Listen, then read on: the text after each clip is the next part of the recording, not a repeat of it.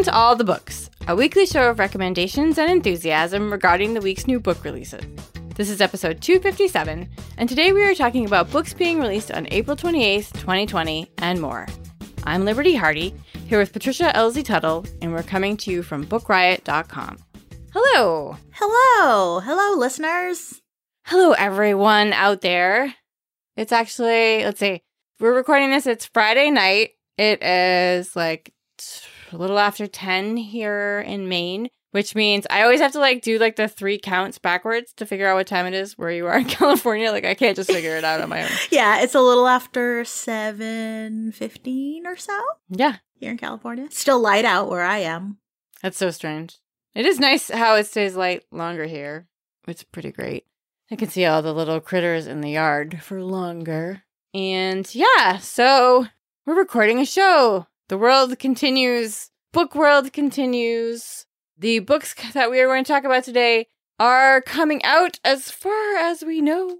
Uh, on April 28th, things do change rather quickly. I know, like, I noticed I did like a newsletter a few weeks ago, way in advance, and I researched all the titles like on that Friday. And by Tuesday, when it hit, several of them had been moved Wow. we're trying. I'm trying to keep it current, trying to keep on top of what's changing. But I read something like like just one of the major publishers has already moved like 800 titles or something. So Holy cow. things are getting moved around.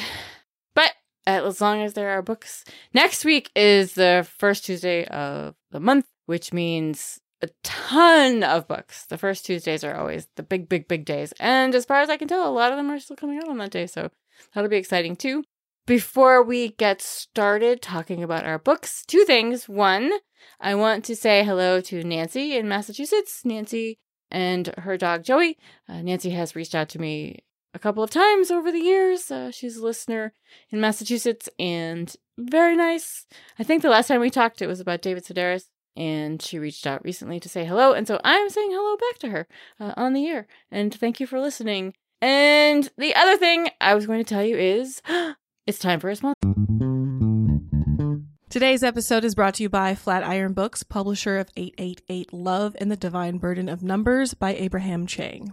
So, this is an interesting love story. It's great for fans of Tomorrow and Tomorrow and Tomorrow and High Fidelity. It's set in the mid 90s at NYU, and it follows young Wang, who has gotten the advice of love through Chinese numerology from his uncle.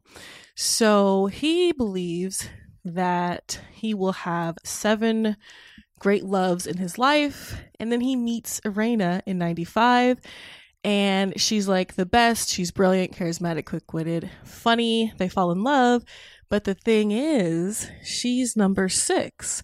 So if he is to have seven great loves, does that mean his time with Irena is going to come to an end? So this is a love letter to Western pop culture, Eastern traditions, and being a first generation New Yorker. Make sure to check it out. And thanks again to Flatiron Books, publisher of 888 Love and the Divine Burden of Numbers by Abraham Chang for sponsoring this episode. Okay, so are you ready, Patricia? Absolutely. I, I mean, I'm going to talk about my book, but like, are you ready to sit there and not say anything? I don't know. No, asking I'm. I'm totally ready to hit my mute button right now. okay. All right. All right. So my first pick today is Take Me Apart by Sara Sligar. And it is a literary mystery, almost mystery. It's one of those books where the mystery is like secondary to everything else that is going on in the book. I love, which is kind of like, I guess, what describes literary mystery, but I love a literary mystery. This one is really, really well done. Before I tell you about it, I want to give you a heads up that there is discussion of suicide. So, this is about a young woman named Kate Aitken. She was a journalist in New York City. And at the beginning of the book, we know that there has been some kind of problem with her boss. There was like a scandal that was covered in the news. She has since had a really hard time. She's she's left New York City. She's had a really hard time dealing with the fallout. She's going through a lot of rough stuff right now, and we just get like little tiny bits and pieces of of what might have happened in New York City uh, while she is now out in California. She takes a job in California. Her aunt lives in a little town, and sort of calls in a favor and gets Kate this job working as an archivist. And she's going to be sorting through the house of a famous photographer. The woman's name was Miranda Brand. And decades before uh, she died by suicide at this home where Kate is going to be going, like basically at the height of her fame. And she had a son and a husband who lived there at the time. Her son Theo was like 13 at the time. Um, and he's the one who has now hired Kate to come in and go through his mother's stuff. He's not super friendly, and she didn't really do a lot of research about him. There's not much to know about him. They've never like really discussed his mother. He's never discussed his mother in interviews. There have been books written about her, but they have not participated. His family never participated in um, these stories. So she gets there, and he's kind of gruff and unfriendly and a little creepy almost. Um, but he is there with his two children. He has just recently been divorced and now he's staying at the house with his two kids. And she thinks she's going in to like sort some papers. And instead, it's like everything that his mother Miranda had was basically thrown into this one room and left untouched for like the last several years. And so there's just everything like and she kept everything like receipts and food wrappers and just all the stuff. And the deal that Kate struck with Theo was part of it was that she would also get like a very small percentage of any art that was sold. Like when she finds, if she found any uh, photographs, um, she would get a very small percentage of those sales. And she was thinking like, oh, you know, you know, all these prints have already been sold and they're gone, and you know, this is just what's in her house. But it turns out that there's actually like a ton of photographs still. So she's very happy about that. Uh, so she goes about doing her work, not really seeing Theo, but she lives with her aunt and her uncle, and they gossip about the family uh, when Kate's at home. Um, she has signed a non disclosure agreement, so she can't tell them anything about what she sees, but they are telling her, like, oh, there were these rumors that maybe she didn't die by suicide and someone else killed her. And one of the suspects was her son, Theo, like, even though he was only 13 at the time. And now she's like, oh man, I really should have I really should have researched this before I went to work there. Um, but she just has so much else going on in her world. You know, she's she's traumatized by what happened to her in New York, and this was like an escape, so she took it. Uh, so this the book is told from Kate's perspective, but also it's sort of an epistolary because you get in between each chapter you get like little bits of letters and articles and transcripts that pertain to Miranda, and you get to learn a little bit more about her through that. And Kate it, she starts to become obsessed with Miranda's life and learning more about her. And the more she digs and the more she uncovers, the more, you know, she becomes obsessed with finding out the truth behind what happened to her. And it all ties into, you know, Kate's trauma and what happened to her. She makes some really bad choices, but they are not out of character. They are fitting for someone who has gone through what she goes through. And it's sort of like I said, this is a the mystery is kind of secondary because it's really a book about Kate's trauma and the effect that this new job has on her when she hasn't like fully healed or even like faced what was going on in New York. It's really well done. It's really interesting. I will give uh, further warnings for uh, mentions of sexual assault, physical and emotional abuse, and self harm in this book as well. It's dark, but it's really good. It's Take Me Apart by Sara Sligar. So, for my first book, I have something wildly different from that book. this is Wisdom from a Humble Jellyfish and Other Self Care Rituals from Nature by Rani Shah. This is a lovely little book with adorable drawings, some basic self care tips, and tons of fun animal facts. Each chapter focuses on a certain species or a few species in the same class something cool, peculiar, and special about that animal or animals, and then what people can learn from it in terms of self care. The definition of self care that is used by this book is based on the definition from the OED that self care is the quote, practice of taking an active role in protecting one's own well being and happiness. So many wonderful animals and a few plants are featured.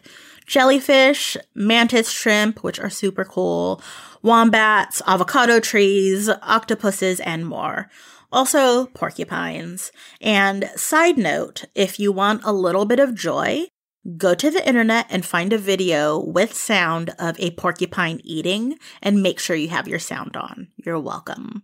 So back to the book. The animal facts are A plus. I love me a good animal fact and a piece of nature trivia. Some of the animal information in this book I already knew, but some of it was totally new to me and I really appreciated that.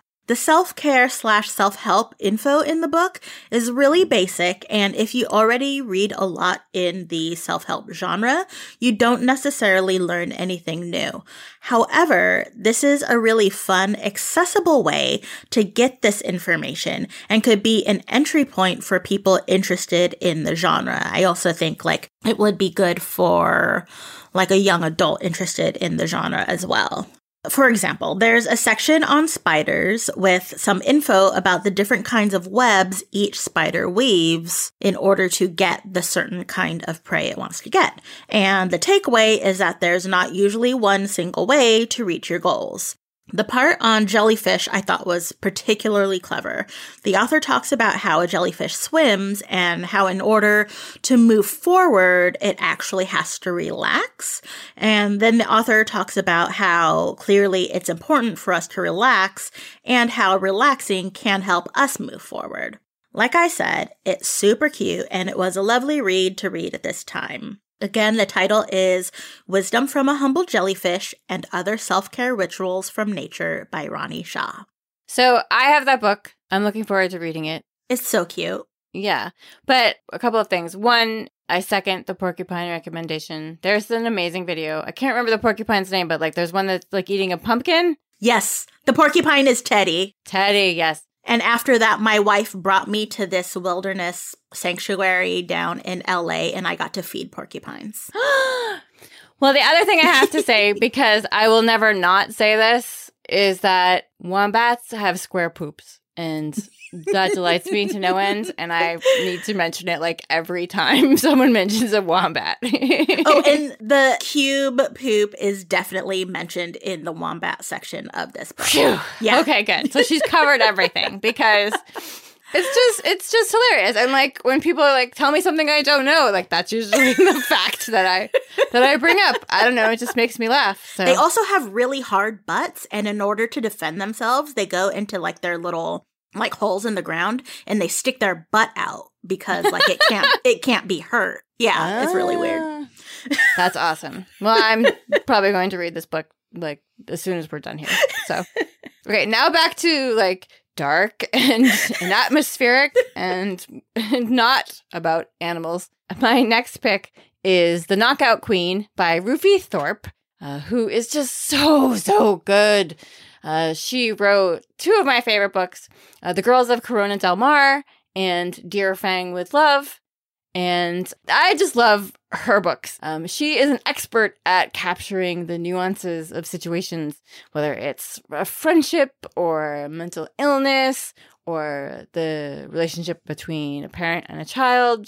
Just so fantastic. This one is a little different, and I would say probably her darkest novel yet. It is a coming of age novel set in California there is a teen named Michael. Uh, he is in high school. He's been traumatized uh, when he was very young. His mother killed his father, and she's now in jail. He is not popular at school. He's having a hard time. He's wrestling with his sexuality. He's gay, and he doesn't know what to do about that. Basically, like he he doesn't know who to turn to, how to talk about it, and because his you know family life is untenable, he lives with his aunt and his cousin, and she lives next door. Her house is located next door to fabulously wealthy family, a father and a daughter.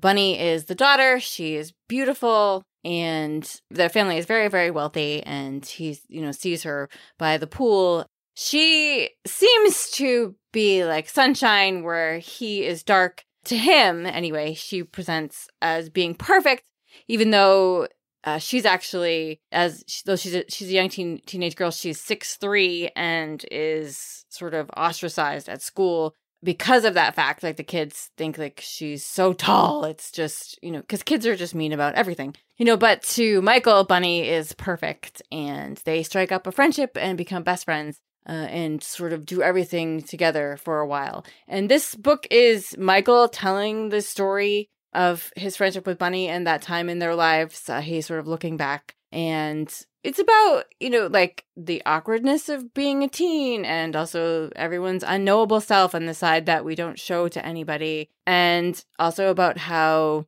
gay men and teenage girls fit into the patriarchy uh, and how teens learn to be adults when they don't have anyone to teach them there is an act of violence that occurs that changes everything between them and you know that's where it gets really dark but it's such a good book. Like I could have read a hundred more pages of it because you know I appreciated it as an awkward teen.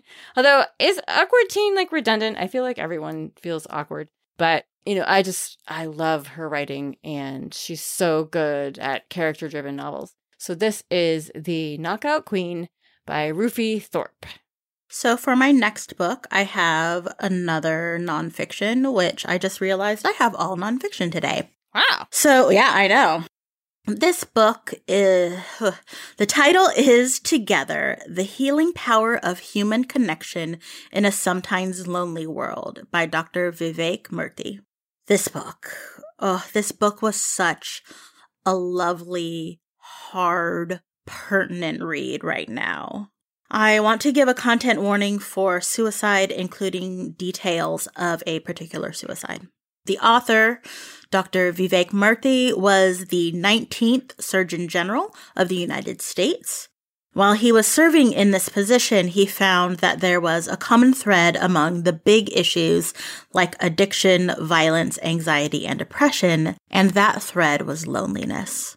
This book is a deep dive into loneliness as something that everyone experiences at some point, and also loneliness as a major public health issue. He talks extensively about the shame that can happen around loneliness, how it's something that we don't talk about much, or that we feel like it's our fault if we experience it or that we alone are the only ones who experience it, especially when we see people posting on social media all these things that they're doing with other people and how that can feed into loneliness as well. So I promise the whole book isn't a complete downer. It has some beautiful, uplifting stories about people who recognize loneliness for what it is and have organized to combat it in their own lives and their own communities, sometimes creating programs that reach further out to other parts of the country. Vivek Murthy also writes about loneliness in various cultures, which I found super fascinating and it resonated very deeply. This book isn't all like, oh, loneliness is a problem and we're all doomed. Um, the author does offer strategies and his findings about how to cure loneliness. This, of course, is a really relevant subject at this time um, when we are all sheltering in place and most of us not seeing our friends, much less our family. Interestingly enough, I went to pick up some masks made by a friend who is very talented at sewing.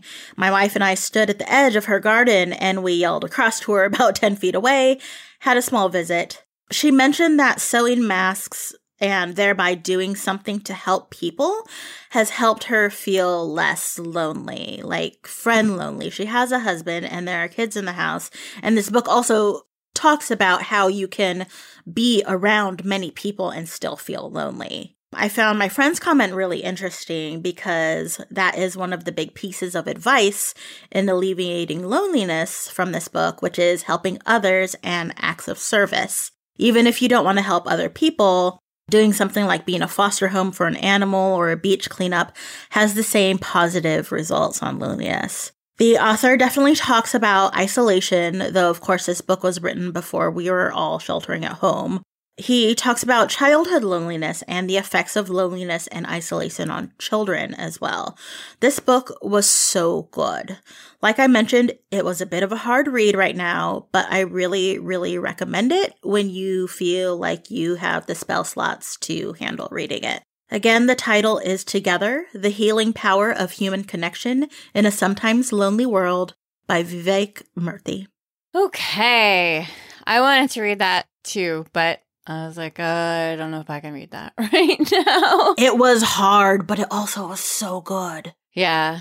I feel like everyone's situation, there are positives and negatives to whatever situation you are in right now. Like, I am here with my boyfriend in the house, and it's great, but then sometimes I'm like, when I'm feeling sad, then that sort of affects him. And I'm like, oh, you know, and then I try to remember like what it used to be like when I lived in a tiny little attic apartment all by myself and what that would be like if if I was going through this now. And it's just I can't decide, you know, like you just do the best with what you can. Yeah, exactly. and what you have. But I was like, I don't know if I can read this book right now. yeah, right now Mm, put it put it on the shelf for a, a few months down the line. yeah. Yeah, we're all doing the best that we can. So, absolutely. My next pick is actually a book that came out last year that I talked about last year. And I want to talk about it again because it's coming out in paperback and I feel like it is one of it is like largely unsung. It was one of my favorite books of last year and I feel like it deserves more attention. People I know who have read it, they love it and so I'm here to talk about it again. It is The 7 or 8 Deaths of Stella Fortuna by Juliet Grames, which I will say, I think people might get a little confused by the title. That might have been part of why it didn't get picked up because it sounded like the Seven Husbands book and also the Seven and a Half Deaths book that came out last year. There was a lot of seven things happening uh, in titles last year. So this is the Seven or Eight Deaths of Stella Fortuna, and I love it. It's a historical novel. takes place partly in Italy, partly in the United States. It is indeed about Stella Fortuna it starts well, well, when it starts, we find out that Stella Fortuna is an elderly woman who is living in Connecticut. And one of the family members of one of Stella's family members is telling the story. But I don't want to tell you what's happening in present day until I tell you about what happened in the past. So then it goes back to Italy before World War II and covers Stella's parents, uh, who meet her father is just a horrible man. He's just a, a bore. And he goes off to war and leaves Stella's mother behind. She has a baby now. Things are really tough for her. She can't, like, she doesn't have anybody she can count on. You know, they're practically starving by the time he gets back from the war. He's just, he's changed, but he wasn't that great to begin with. And he's abusive towards her mother. Uh, eventually, uh, they have another child, so now Stella has a younger sister, and she feels very close and protective of her sister Tina. And it's kind of like the family dynamic that goes on between her parents and Stella. Stella also has the unfortunate, like I would call them unfortunate incidents. She has several experiences where she almost dies, which is where the title comes from. She has an unfortunate habit of getting into these strange, strange situations uh, that almost kill her. And so that is where the title comes from and that affects her a lot in her life. Uh, when Stella is a teenager, you know, and things are starting to look up for her, she's thinking about being an adult someday. Her family immigrates to the United States and end up in Connecticut right before the start of World War II. And now her whole world has been moved and she's in a new country and she's also like wanting independence, but that is not how things are done in Italy. And her parents are not going to let her, you know, sort of spread her wings in this country where they don't know anything about it. And just in general, because she's a young girl and it's the 1940s. So, like I said, the story is told by a, a family member in present day because Stella lives across the street from her younger sister Tina. And if you remember, I told you she and Tina were like BFFs for a long time. But now we find out that despite the fact that they live across the street from one another and Tina still brings Stella food to eat, they have not spoken in several decades. Something has happened that has caused this rift between them. And while Tina obviously still cares about Stella, you know, she takes care of her, they haven't spoken. And so we're going to find out like what happened. I just, I loved this book. I feel like there are 80 bajillion books pertaining to World War II, and it's hard to find like the really great ones. And obviously, this isn't just about World War II, but you know, sometimes I feel like I'm like, oh, another book that takes place around World War II, you know, pass. But I'm so glad that I picked this one up because this book is a gift. And it's beautifully done the way she she has the way that Juliet Grames uh, has the narration work and that's why I'm telling you about it again because I loved it. So I'm going to stop babbling about this book now. Uh, maybe I will tell you about it seven or eight times. I don't know. This is The Seven or Eight Deaths of Stella Fortuna by Juliet Grames, now in paperback. And now we're going to hear from our next sponsor. Okay, Patricia. My turn. Let me guess, you have a nonfiction pick. I have another nonfiction pick. I'm cheating because you already said that. Let's see. My next pick is What is Color? 50 Questions and Answers on the Science of Color by Arielle Eckstut and Joann Eckstut. I fully realize that this may be a niche topic. Fun fact for many years, I worked in an industry that barely exists anymore. I worked in photo labs. I printed photos from film, I did restorations in Photoshop, and so forth and so on. My mom was a photographer, so I was also steeped in photographing weddings and babies, all on film. So I found this book, What is Color, super duper interesting. The things about color, seeing colors, our perceptions of colors, is that there is still a lot of unknowns and definitely varying opinions. Most of us, if we look at a red truck, we can identify that the truck is red, but we can't really confirm that what I am seeing and identifying as red is exactly the same as what you are seeing and identifying as red. Like we have general ideas, but it's similar with taste. We can't 100% say that if you and I are eating the same meal, that we are tasting the same thing. As mentioned in the title, this book is laid out by answering 50 questions about color. Each question has three answers a simple answer, an answer with a bit more information, and then a complex technical answer. So one could get a baseline amount of information by reading through the book and only reading the first answer to each question. Each question also has color diagrams and imagery. And one of my favorite parts is that there are quite a few color based optical illusions. When I was a kid, I was obsessed with getting books from the library that had all kinds of optical illusions. So this portion of what is color is extra pleasing to me. The first question in the book, of course, is what is color? It starts the answer with another question. Quote, in the fall, do leaves on the trees still change color if there is no one there to see them? It seems like the answer is obvious, but I promise it is not. The authors are a mother daughter team who are designers and entrepreneurs. They are not scientists, but they realize that people can have entire careers working with color and not understand much about it. The questions answered have a wide range. Some examples are how is color related to light? What is the visible spectrum? What does the retina do? Why does the same color look different depending on the light source? What is color blindness? What is hue? What is black? What are Pantone matching system colors? And so many more. I loved the opportunity to geek out and learn about a very specific topic in a way that was easy to understand. I definitely recommend What is Color?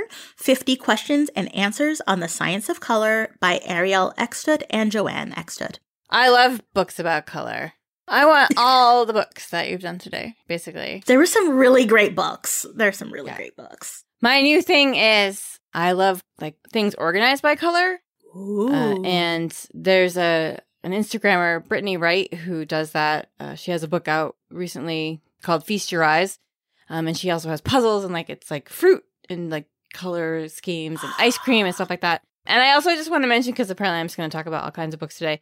There was a book that I absolutely loved that came out many years ago. I think like like 15 years ago, called "Color: A Natural History of the Palette" by Victoria Finlay, which is just all about where different colors come from Ooh. and dyes and stuff like that. So great. And how purple like didn't really it wasn't a thing Yeah. for a long time, yeah. Well, it's funny you should say that because it was my brother was like a, like 13 or 14 before we realized that he couldn't see purple. He did not see the color purple. And yet he can see red and blue, which is very strange to me because that is what makes up purple. But um yes, to him purple was not a thing. Uh, it was just gray. Everything was gray. So Interesting. yeah. Did you know that George Michael couldn't see red or green, which means like he couldn't Oh. see Christmas, basically? That's Yeah. how I think of it. Wow. Yeah, no, and it's interesting because this book goes over different kinds of color blindnesses. and how red and blue make purple if you're mixing like paint, but not Mhm. necessarily if you're mixing light. And like, what's the difference between like paint colors and light? Co- like, it's Huh. it's super geeky. Yeah, I love it. yeah. Yeah. George Michael could also not see wombat poop. True story. So no, I don't know. I'm I'm a little I'm a little spacey and tired now. It's it's eleven o'clock at night. I'm getting a little wacky. Sorry, everybody. Um, they're like, really? this is like normal for you. Uh, so I am going to tell you about my last pick, which unfortunately I have not read. Uh, I am very sorry to say I started another book that I was really, really, really excited about uh, and did not enjoy it at all. So um, I had to pick something else up and ran out of time. But it is a book that I think everyone will be interested to hear about. It is Little Family by Ishmael Beah. He wrote A Long Way Gone, which was a memoir that sold a zillion copies many years ago. I think it was actually also the first book that they sold in Starbucks, if I'm remembering correctly. I think that's a little fact that I've tucked away in my brain somewhere. This is his second novel. It is about five young people living together in an abandoned aeroplane. They are their own little community. They're their own little family. And it's about how they work together to keep their little community going.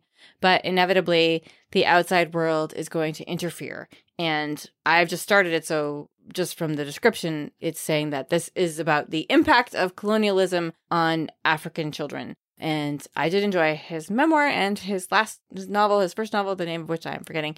Uh, so I am excited to keep reading this. It is Little Family by Ishmael Beah, and it is out today.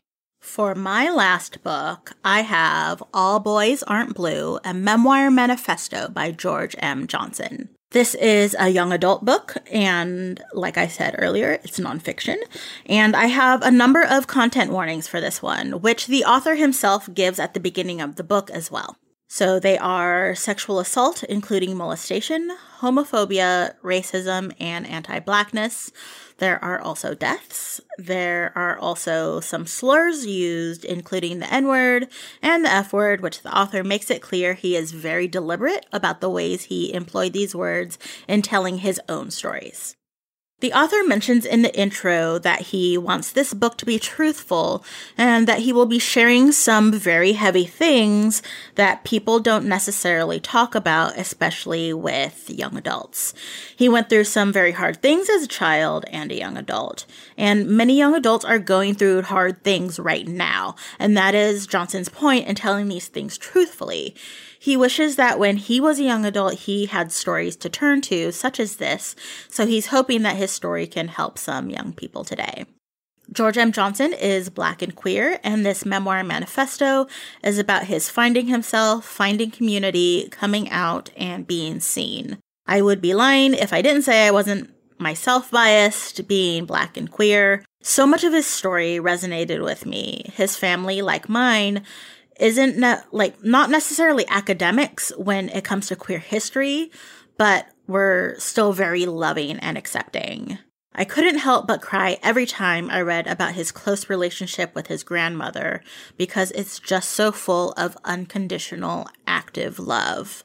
I found it extra hilarious that he didn't learn his first name until he was around six because his family and school called him by his middle name. I found it extra hilarious because I have the same story. My family calls me by my middle name, and I didn't know my first name was Patricia until the first day of first grade when the teacher did roll call.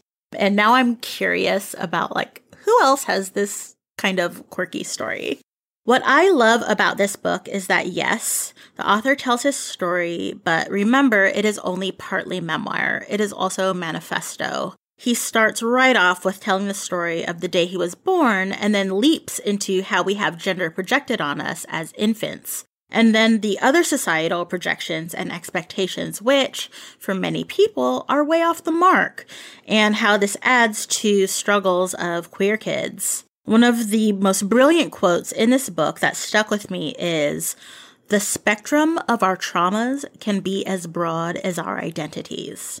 The author shares not only the traumas that can occur as a queer person or a black person, but at the intersection of being black and queer.